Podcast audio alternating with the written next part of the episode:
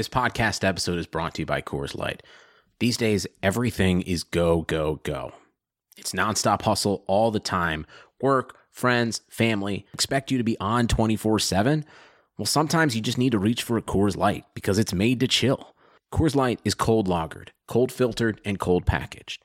It's as crisp and refreshing as the Colorado Rockies. It is literally made to chill. Coors Light is the one I choose when I need to unwind. So when you want to hit reset, reach for the beer that's made to chill. Get Coors Light in the new look delivered straight to your door with Drizzly or Instacart. Celebrate responsibly. Coors Brewing Company, Golden, Colorado. Hi, everyone. This is Matt Price, one of the hosts for the longest running Dynasty focused podcast on the planet, the DLF Dynasty Podcast. Each week, we'll bring you an episode packed with relevant and actionable Dynasty information that you can use to help win your league. When I'm in the host chair, we might even play a game or two. We are always open to topic suggestions, so if there's something you'd like to hear us discuss, please let us know. Thanks for listening. You're now listening to the Destination Devy podcast. I present your host, Ray Garvin, the creator of Destination Devy, and your go to source for all things Devy and college football.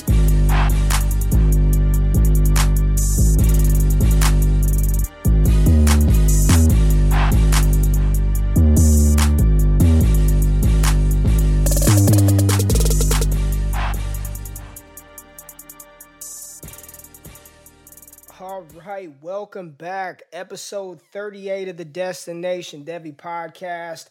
I am very excited to talk to you guys tonight because there's been there's been a lot of activity, a lot of activity on Twitter, a lot of activity in the college football world, a lot of activity in the NFL. We're deep in the heart of the playoffs. The Patriots dynasty looks like it's over. Derrick Henry looks like a freaking monster. I mean, Joe Burrow, I think he's still good. We're getting ready for the national championship in a couple of days. I mean, it's just a really good time. We got declarations left and right. Jerry Jeudy's coming out. We saw the man, Tua Tagovailoa, announce that he is entering his name into the 2020 NFL Draft. Uh, there are players going to the Senior Bowl. I mean, when you when you're looking at the Senior Bowl, the quarterbacks, Jalen Hurts accepted an invitation, Justin Herbert accepted an invitation. I mean, there's a lot of good stuff going on right now in the college football landscape, and that's these are things that are going to affect us and sort of change what we do in our dynasty rookie drafts come this spring. And you know, one of the things that I really, I, I really need to say, I've got to say this right now, is we've entered peak. Everybody wants to drop rankings on Twitter time. I mean, every time I get on Twitter, it's people who I've never even seen talk about college football. All of a sudden, they've got a top five, they've got a top 10, they've got a top 20. And I'm just kind of like, listen, what you guys need to do, you need to, you need to remember, you need to pay attention to the people who have been following these guys all season long. Okay. Now, there are some exceptions to the rule. There are people, I was listening to Peter Howard uh, the other day on Dino Crossroads, and it was really interesting to listen to his analysis of these players, seeing as though he doesn't watch college football. So he's presenting the information from a data standpoint with a completely unbiased eye. He's just looking at the raw numbers, and it felt good for him to say that his model, like some of the people that we've been talking about all year long, Jalen Reagor, CeeDee Lamb, Cam Akers, it's it's good to to hear that sort of affirmation to what us film guys and the people who enjoy watching college football have seen all season long. So I'm just I'm telling you guys as a friendly reminder, make sure you pay attention to the people who've been paying attention to these guys all season long because we will try our hardest not to lead you astray. I'm not telling you you got to listen to me, you got to agree with everything that I'm saying. All I try to do is shed some light into the into some of these prospects, help you get an idea who these guys are and where you may want to draft them in your in your rookie drafts and in your Devy drafts. And tonight, I've got a very special guest uh, to jump on and help out with that analysis. Somebody who pays attention to the college game every single Saturday. He's not like a part-time guy. He is he is truly watching these prospects. He's dropping information on Twitter. He's very engaged in the community. He is a senior, senior Devy scout and ranker and writer over there at dynastyleaguefootball.com. He hosts the Perfect Cast podcast. It is the man, the myth, the legend, Bruce Matson. What's going on, Bruce? Hey Ray, what's going on? Thank you for having me on the show. I'm excited to get on here, talk about some Devy, get everybody ready for the upcoming rookie class. Very exciting times here because um, the data right now is kind of static. We don't have games going on. We don't have to worry about injuries. We don't have to worry about changes. We can really dig into tape right now with a fine tooth comb and really dig into some of these guys, dig into their nuances on tape and see how they could fit into the next level. And then also, we can rewind back and look at some of the younger prospects as well. I'm very excited to talk about some of these players with you today. And thanks for allowing me to come up on, come up on your show to talk about this. Nah, no doubt, man. And and and I wanted to get you on. And this is exactly we want to talk about the wide receivers and exactly what you said. Some of the prospects that are coming out, some of the younger prospects, and and right now one of the hot topics is this 2020 versus 2021 wide receiver class, right? And I know you know a lot of the guys, all the doggone guys in 2021 and 2020. And before we get into that, I just I just want your quick reaction to uh, Tua Tagovailoa announcing that he's going to enter the draft because I, for one, I, I, I understand. I understand. I've seen. I see it with my own two eyes. There's no denying the type of season that LSU quarterback Joe Burrow had. Heisman Trophy winner, most passing yards in SEC history. He's got a chance. I mean, I know it's a crazy chance, but there is a possibility that he finishes his college football season with 60 touchdown passes. He's mobile in the pocket. He's got that swagger. He's got that moxie. I mean, he's got the whole state of Louisiana on his back.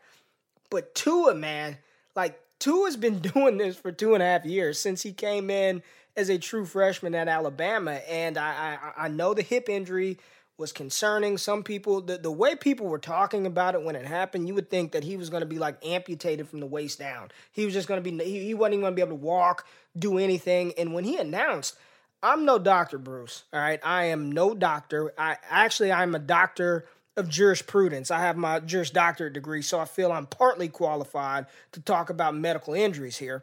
But he looked like it, that's got to be encouraging that he was walking across the stage, right? I mean, that's that's got to be a good thing. I, am I'm, I'm assuming. I don't know if it's early or, or what stage in the recovery process he's in, but just your quick thoughts on Tua, what he looks like at, at the next level, and, and where do you personally rank him amongst 2020 eligible quarterbacks? I like Tua a lot.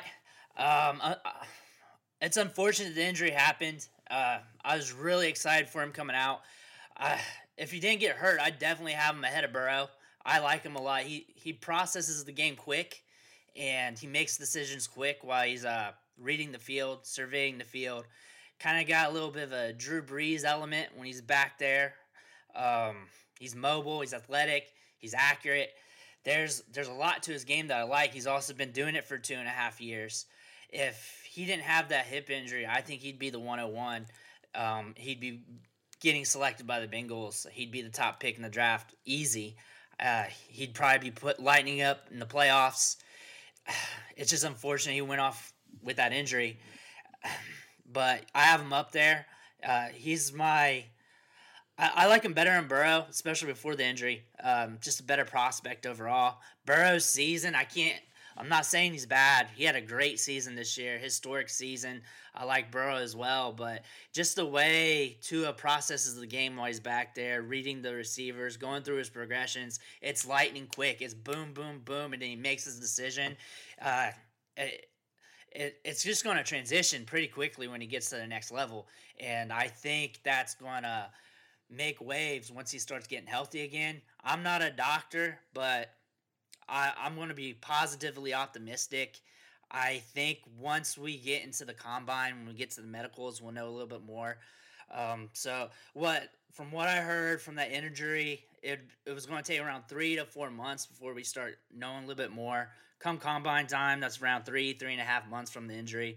We should know a little bit more. We should have a little bit more da- data about how quick his recovery time will be.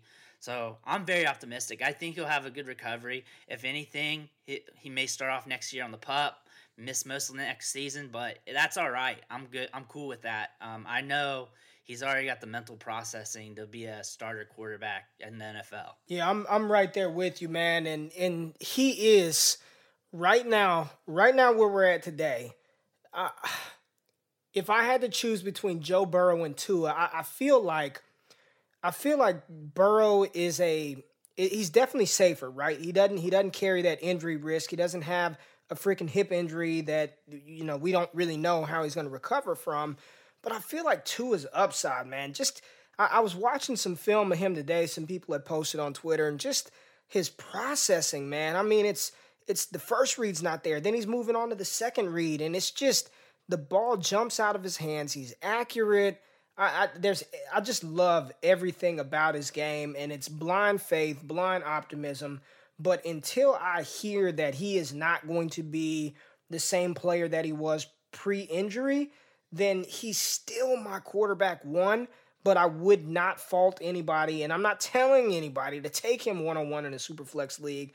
But for me, where we stand today on January the eighth, two thousand and what's the hell year, 2020, I, I, he's still he's still my quarterback one. But we'll save the quarterback talk for another day because there, there's even more pressing uh, conversations that need to take place. Because right now, it seems like the the raging debate. It, it's not amongst the running backs. It's not even amongst the quarterbacks. It's the wide receiver position. And the wide receiver that seems to be more polarizing than any other player right now is Alabama wide receiver Jerry Jeudy. Okay. Coming into last season, in the 2018 season, it was Jerry Jeudy. He's the man. He's 101. You know, he's he, there's nobody even close to him. Coming into this season, there were a couple of people out there who had, you know, CeeDee Lamb one or Laviska Shenault one, but for the most part, it was Jerry Jeudy again. And where we stand today, there's a lot of there's a lot of fluctuation at the top, Bruce. I've, we've got a lot of people who aren't on board with the the Jerry Jeudy being the wide receiver one train. There are a lot of people who've got CeeDee Lamb there. I've seen some with Jalen Reagor there. Even, you know, Tyler Johnson is up there for some people. So where are you at in your process right now with Jerry Jeudy amongst your 2020 eligible wide receiver prospects? Right now, I, I still like Jerry Jeudy. I think he's a, a great wide receiver prospect. I like his route running ability, how he gets in and out of breaks. He tells a story with his routes. He slows down at the stem of his routes, makes his cut, and can really get by guys. He has a sick dead leg, um, breaks off guys in the open field. But I have CeeDee Lamb as my number one receiver in this draft right now. Um, I just like that he's more physical after the catch, more physical at the catch point, and um, more physical in, in, contested catches, contested situations at the catch point as well.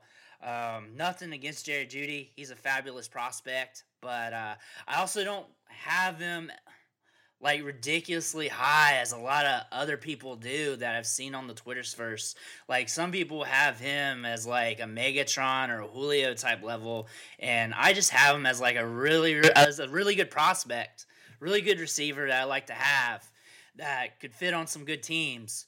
Uh, he, he's all right to be a first round pick, but I don't have him as like cliche saying generational talent or uber stub prospect. He he's good player. Uh, he's excellent. He's a uh, um, very calibrated route runner. But um, like this class is so deep. Jalen Reagor's really technically he's not that far behind him. If maybe better at him, he's better at him in some aspects. The deep ball, high pointing the ball, getting downfield.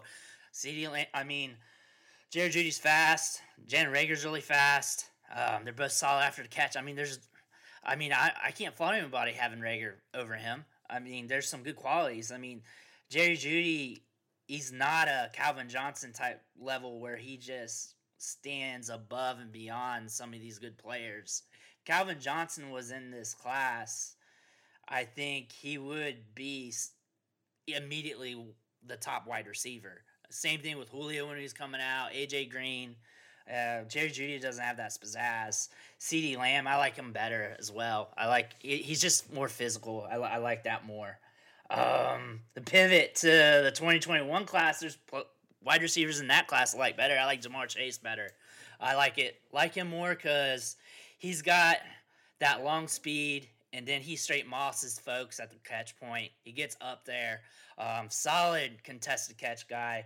And then Rondale Moore, he's had that injury, but he's uh what 180 pounds or whatever, squat 600 pounds, dangerous after the catch, runs through people's faces, um, plays like he's 220 pounds, and he's fast. He's really fast guy, and it's just uh, uh, people forgetting what he did during his freshman year. You can't sleep on that. Um, Jerry Jeudy is just he's a very good prospect. It's just he's not um, top echelon, top shelf liquor type prospect. Yeah, and see that's that's where I'm at as well. And he is still a I, don't at this point in time I, I I have Devy and Devy rankings up on DLF and and I enjoy ranking, but I also really uh, I, I, abide and, and, hold true to my tier values, right? And for me, Jerry Jeudy is a tier one wide receiver prospect. Here's where I'm at because he's not a generational talent. We got to stop throwing that term around. I don't think there are any generational talents in this draft class from an offensive skill position. I don't. I don't believe there are any generational running back talents. I don't believe there are any generational wide receiver talents. And I don't think any of the quarterbacks are generational. But there are some very good players who are going to be staples on our dynasty rosters here in the near future. And I think Jerry Jeudy is that.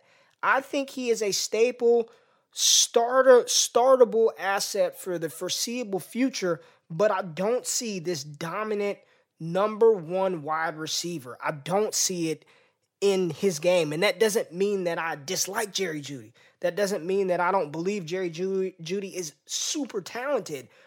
As as I was washing dishes, where I get most of my creative ideas from, I was I was washing these bottles out tonight, and I liken Jerry Jeudy. Now, hear me out. I have to be very careful how I say this because I will get just hammered by people who who are, are taking this as my comparison but I really think he is like a really, really good number two to some elite wide receiver one. Sort of like Will Fuller is to DeAndre Hopkins, right?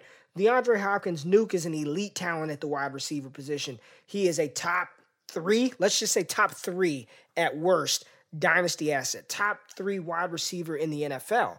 And that offense is different when Will Fuller is on the field. And Will Fuller can give you wide receiver one weeks, but he's he's more consistent. If he could stay on the doggone field, he'd be a solid wide receiver two, maybe a you know a, a high end wide receiver three, wide receiver two on a weekly basis. Now Will Fuller can't stay healthy, but I, I think Jerry Jeudy is more a one B than a one A type wide receiver. I just you're right. The physicality, I don't see that same level of physicality, but he he can do what Calvin Ridley did early in the season, right? There were a lot of people who were down on Calvin Ridley, and he came in, and there were weeks where he was scoring three touchdowns in a, in a single week.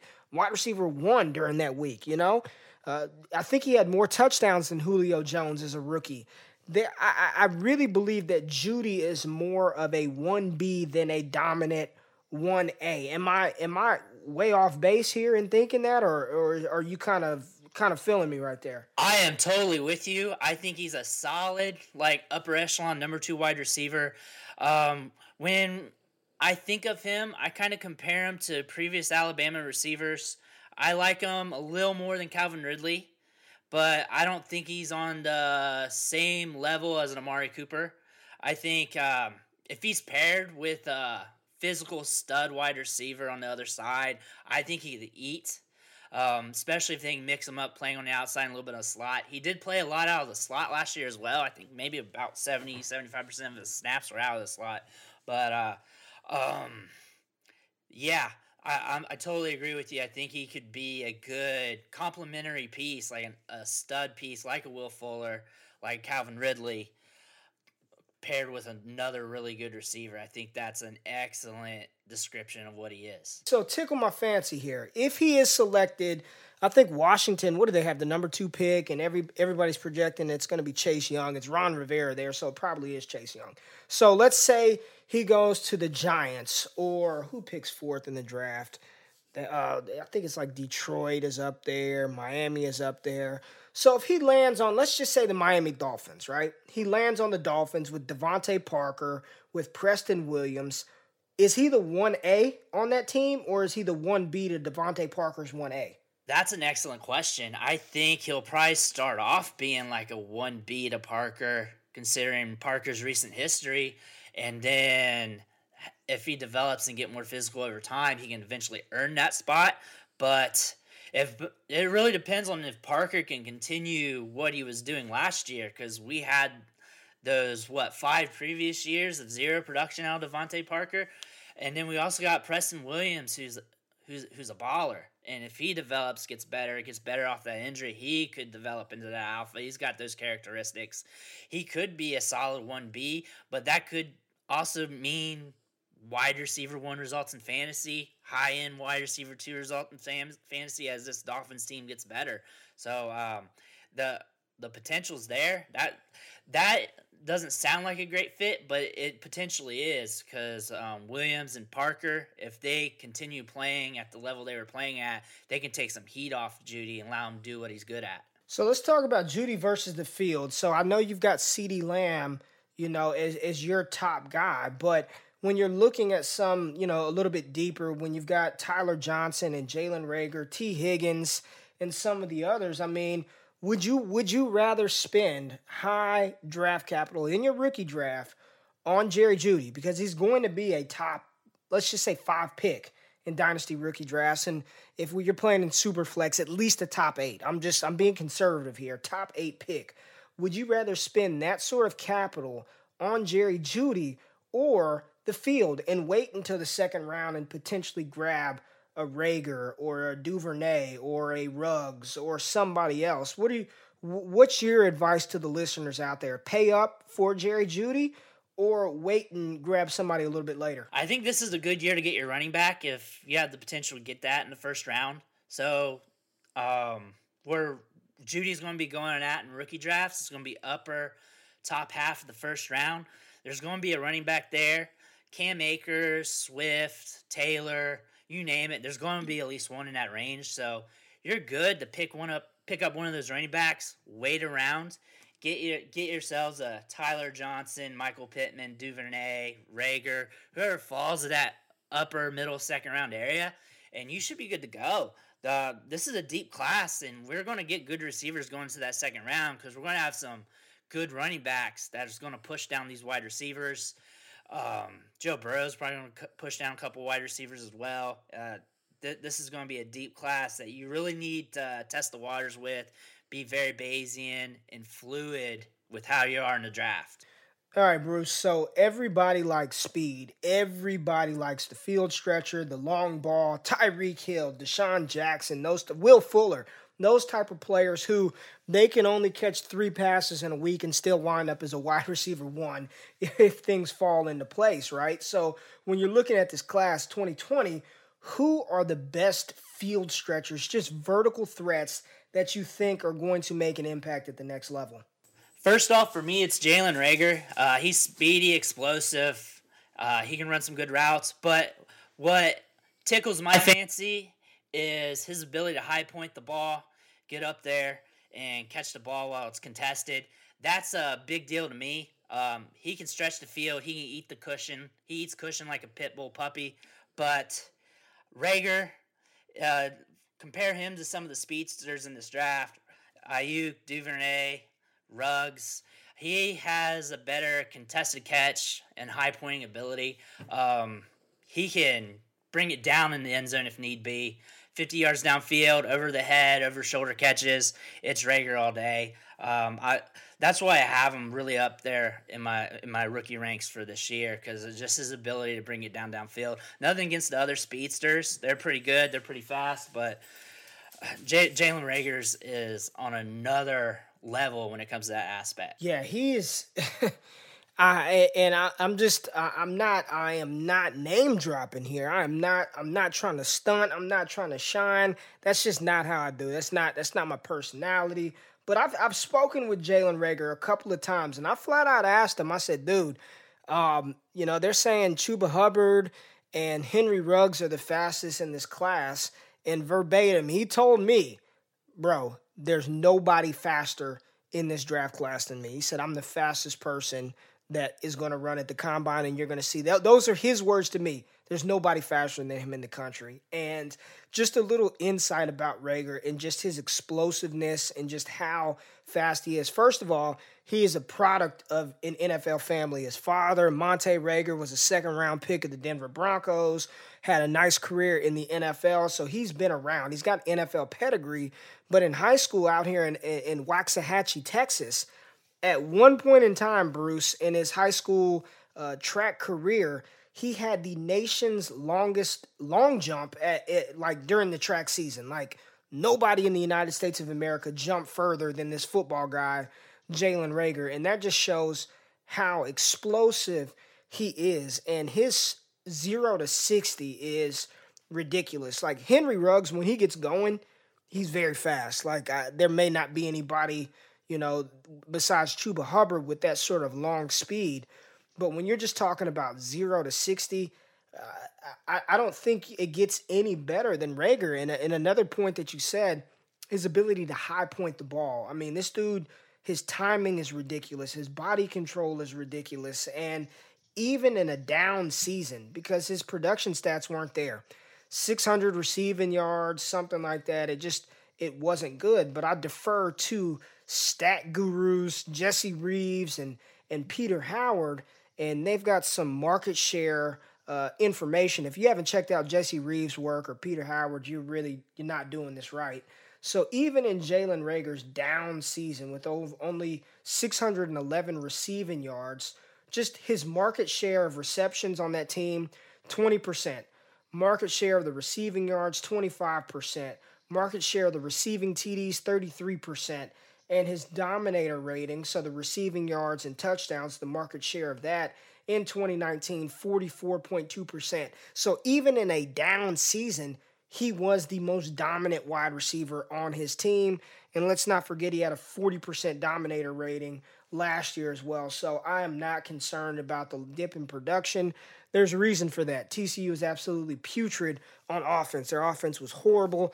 Uh, I went to a couple of games and ended up le- leaving by the third quarter because it was just pathetic. So I'm with you. I think Reagor is one of the best, probably the best field stretcher that can be utilized in a, in a multitude of ways uh, in an NFL offense. But uh, I, let's let's dive into just your most overrated overrated wide receiver prospect in 2020. Who is it, Bruce? Um, right now, just because uh, some rumblings of we've seen on Twitter, and I'm just kind of shocked that we've seen this kind of news, but I don't even know if you call it news, but just statements. But Donovan Peoples Jones being projected as a first round talent. And I just don't know where, and it's coming from full time guys in the industry where it's like, really? It's like, you're a five star prospect out of high school, and then what happened? You didn't play any games, and then you're coming out for the draft, and you're automatically a first round talent? Like, what's happened here? Like, how did this assessment go down? But I'm, I, hor- I really don't agree with that. And um, you just have to put on the film for like a couple minutes to realize that. It's just, uh, I, I just don't understand why he's being hyped right now. And it's causing other people to mock him higher in mock drafts because they're seeing these heads in the industry project him as a first round talent, and then people are putting him in like the second round over like Jalen Reagor, some of these top guys, and we're like, what's going on? Why, why, why? He hasn't been like a overall top producer on his own team. Um, might might have been. I mean, if Tarik Black was healthy, the third best running, third best receiver. Maybe if you want to throw Ronnie Bell in there, you could technically might say fourth. I mean, um, Nico Collins is, right now has got the as the best Michigan receiver on that team. Um, not uh, not Donovan Peoples Jones, but it's hard because I was a backer for Jones like when you first came out because you always are for those five star wide receivers, and you're like, yeah, Michigan's probably got a guy. And um, next thing you know, nothing's happening, nothing's happening, and then you keep watching him play. He's not separating, he's not getting that release off the line, It's not very explosive. Not didn't have that athleticism. You can tell he's a smart route runner. He's very cerebral, but uh, definitely not a first round caliber prospect. I agree with you. And I did not know you were going to say that name, so it made me laugh because I, I'm not getting it. I just don't. I don't. I don't understand that either. And like you said, it's from full time guys. Like if you're hanging on to the the the senior in high school's projection, then sure, absolutely. He was a five star kid with a ton of hype. But the reality is that's horrible advice to give people that this even insinuating and and then if you're gonna do it, don't hedge. Don't he's a first round talent. Well, you know, damn it, I can name 50 first round talents. He didn't produce like a first rounder, so don't put that into people's minds. So I, I completely agree with you. And for me, it's important not to have take lock. It is important to adjust, to, to take data that's presented to you, to watch the film, and to adjust your own evaluations and rankings. And I know coming into 2019, I was super, super high on Henry Ruggs and his potential upside. And I still do think that he may have the highest ceiling of all of these guys because he has something that very few people who play the game of football have, and that is truly, truly elite speed. But I think he's a little overrated. When I'm seeing Henry Ruggs as the wide receiver two, as the wide receiver three in this class, and people are saying they would take Henry Ruggs over CeeDee Lamb or Henry Ruggs over Jalen Reagor, you got to pump your brakes here. I know, and I've said it.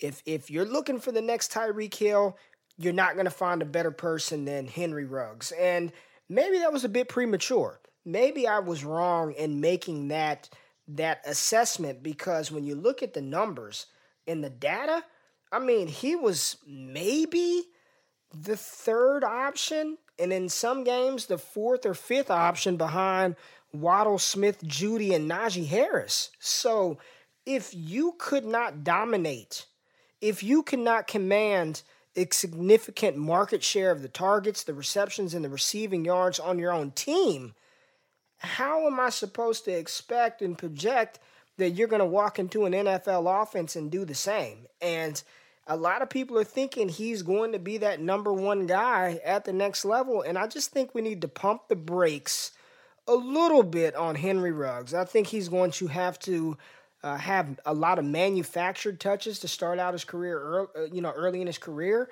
And again, the upside is there, but I just think people need to temper their expectations on the potential or the expected productivity of Henry Ruggs early on. What are your quick thoughts on Ruggs and, and his outlook? I'm totally with you on Henry Ruggs.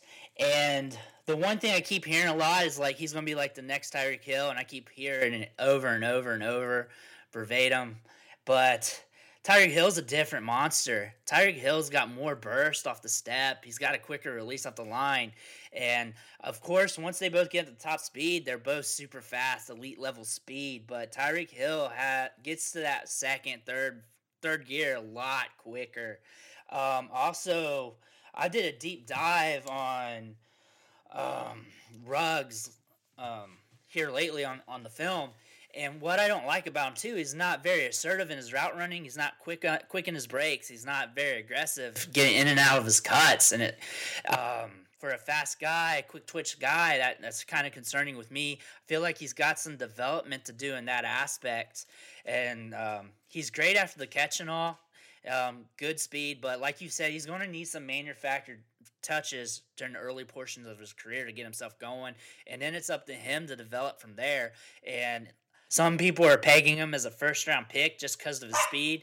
It might be so, but you also want to um, not pump the brakes, but you just want to be a little Bayesian towards that and just see where he goes and just uh, just be a little calm with him because he does have some red flags in his profile. It's not me knocking Ruggs. It's just like you said. Tyreek Hill is a different he's a different animal. I mean, again, he he's one of those guys who go from 0 to 60 it's it's immediate. It's instantaneously. As soon as he gets the ball, he's gone. And Ruggs does not have uh, that sort of burst and explosion. So if, if I were going to say there's an overrated wide receiver right now, just based off of where I see people projected, it's definitely Henry Ruggs. I really want to talk about that one wide receiver, or two or three, or however many you could just name real quick, who are on your must have list when you walk out of your rookie drafts next spring. These are the guys that you want on your roster. They may not be top 10 picks, they may not be top 20 picks, but there's some wide receivers that you're really targeting. And I'll kind of kick it off. For me, I, I like the big wide receivers. I understand that they may not be as bursty as some of the smaller guys. They may not have all of the versatility as some of the smaller, shiftier guys. But I play in a lot of deep leagues where I've got five, six flex spots. And sometimes in those leagues, depending on the depth and depending on your roster construction, I sort of treat one or two of those flex positions like a best ball spot, right? You just you know that you've got a low floor but a potential high ceiling player there and some of these big boy wide receivers can give you can give you that production especially if they're if they're utilized as a red zone weapon so for me one of the guys that i'm heavily targeting is oregon state's wide receiver isaiah hodgins six foot four over 210 pounds this guy I, I, i've said it time and time again he is smooth he's like the king of the double moves he's physical he runs very good routes. Um, he's strong at the point of the catch. He's what I really liked is his position flexibility. He's played outside at the X and the X and Z positions, but he has also spent time inside at the slot. And I know a lot of people don't stay up for Pac-12 after dark, and Oregon State's not a very good football team, so a lot of people have not seen Isaiah Hodgins. But man, this dude, I, he's good, man. And you know, what kind of draft capital is he going to get? If if I'm being objective right now, where we stand today, he'd probably be a, a late day two, early day three pick, maybe third, high fourth. But he's somebody that I'm very interested in acquiring uh, in my dynasty rookie drafts, and somebody that you won't have to spend premium draft capital on. Uh, another guy, Devin Duvernay out of Texas. I've talked about him quite a bit. I think he's somebody who's actually going to see his stock rise and the last guy that I think I might be targeting is somebody who uh, uh, who people were high on coming into the season and then have fallen completely out of love with because he wasn't invited to the Senior Bowl and he was sort of outshined uh, by a younger guy who's really good on his own team at times, and that's Tyler Johnson uh, out of Minnesota. I was even higher on Tyler Johnson coming into the season, and he's just tumbled down my rankings. Uh, but he's somebody that I think is is even more of a value now because you're not going to have to spend first round cap draft capital on him. You're probably not going to have to spend high second round draft capital to acquire Tyler Johnson. So he's somebody that I'm looking to get. Tyler Johnson, Isaiah Hodgins, and Devin Duvernay. Where, where are you at, uh, Bruce? Um, to piggyback off you, I love Tyler Johnson. He is a market share marvel. Just uh, get a hold of Peter Howard, let him talk to you about market share a little bit. And first thing he's going to talk about is Tyler Johnson. He's going to have a little accent for you even with that. But Tyler Johnson's great. He's uh he runs great routes, physical at the catch point, makes great plays, and um, he ate last year in a low volume passing offense with Rashod Bateman also eating a stud wide receiver, and he still held his own on the market share. Um, led the team in yardage after the bowl game and uh, blew up in that bowl game as well. And uh, I don't care that he didn't get an invite to the Senior Bowl. Like I care, like I know, and I'm I'm I'm interested. My eyebrows are raised. But after all, I think he's gonna blow up at the East West Shrine game. He's going to get noticed. He may get a late invite to the Senior Bowl. Uh, I think what I'm interested is how he does at the combine.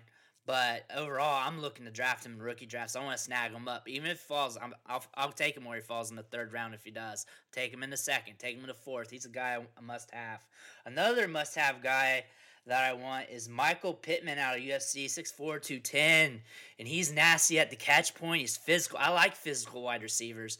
And one thing, like, I don't say he, he I'm not comping him to A.J. Brown, but when he breaks off his routes, he's assertive there and he snaps off that route, especially like the curl or the comeback. He snaps off that route really quick. So even though he doesn't have the quicks like a smaller guy, it makes it feel like that because he's he's aggressive. He wants to get to the ball. He's he's got that my ball mentality, and he's got some, a little bit of burst wiggle for his size. So I like Michael Pittman a lot. Um, another receiver I'm looking forward to is Justin Jefferson. Um, he blew up this year. Um, great out of the slot. He's a great slot guy. He can play outside a little bit, so he's got he's multifaceted, you know. So he's a great option in rookie drafts. He's kind of under radar. He'll get a little publicity on Twitter every now and again, but he's just sl- sailing there under the radar. It's gonna it's gonna be interesting to see where he goes in drafts. Uh, he's a great route runner, um, and I, I, just I think I'm gonna be able to snag him second, third round. Uh, he, people are gonna sleep on him just because he played second fiddle to Ja'Marr Chase. The casuals aren't really on to him unless they watched that last bowl game, but they probably forgot about him by now. But uh, he's definitely another guy on my radar. I, I, love a lot of these right, wide receivers. I can talk about him for days. I, I watched Denzel Mims. I got heavy on his tape the other day. Another physical wide receiver and go up and get it. Really fun guy to watch. So I'm interested in seeing how he runs and what he does going forward. So there's a lot of good meat on the bone in this draft, and I'm, I just want to draft all of them. Dude, I, am I'm, I'm over here. I'm over here shaking my head and, and laughing because I forgot about Justin Jefferson. Yes, he's another one of those guys. Just he is always, always open. He, he is literally uncoverable, and maybe that's because so much attention is going to Ja'Marr Chase. I don't know, but all I know is every time Joe Burrow drops back to pass it, it seems like Justin Jefferson is wide open, and he's six three.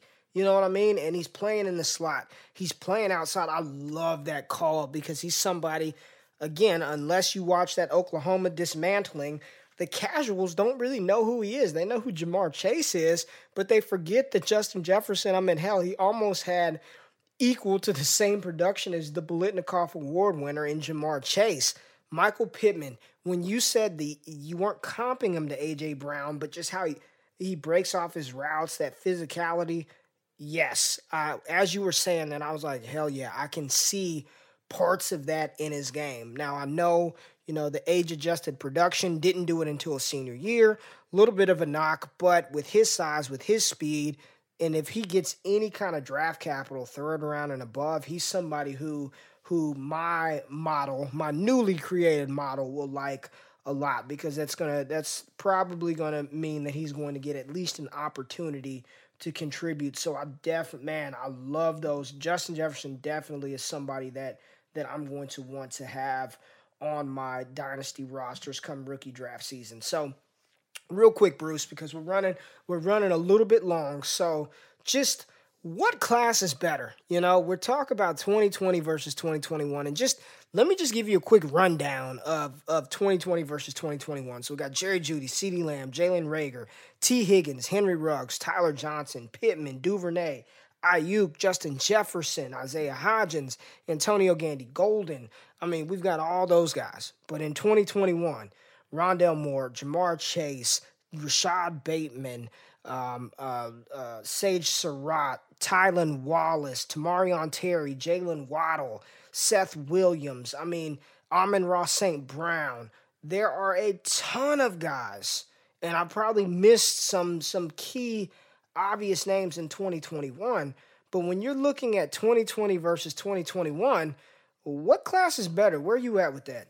Ray, it's a great time to be alive because we're embarking two great rookie classes with these stud wide receivers that straight deep. And uh, this year is going to be a great year. But 2021 is almost as deep as this year, and we're going to have some guys come out the woodwork. Um, they're going to come out next year and they're going to post 30, 40% market shares in their junior and senior years. And we're going to be like, oh, and they're going to look fast. They're going to look good. And they're going to round out this middle, the bottom portion of this class. And it's going to look deep. It's going to look a little deeper than this class. Um, we don't know these guys. If we go, if we spe- if we go a little deeper, we can probably speculate on them. But I don't have the time for that right now. But uh, I'm I'm going to go with the 2021 draft, but it's close. But I can tell that this draft is just going to get better as it gets going because you always get these um, these late breakout guys that comes in and rounds out the crop, and we're going to get that in this draft. We don't have that many guys in this year's draft. We've had some guys who've just been well. I guess you might say Michael Pittman from this year, but we've had some pretty guys have been pretty steady. Um, so we're due. We're pretty much due for next year to have some, a lot of late breakouts. Yeah, I think when you're looking at late breakouts for 2020, it's it's Michael Pittman.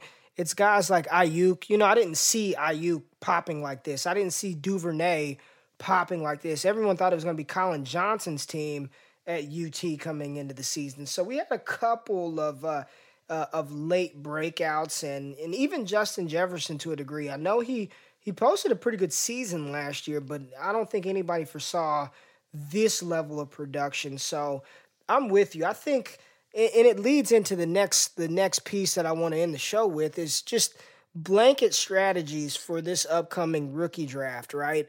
If I were going to provide some uh, very blanket general strategy, it would be to grab your running backs as many of them as you can in 2020. If you've got um, a bunch of picks in the first round you need to go get Swift and Akers and Harris and everybody else because the 2021 running back class is not looking very good right now.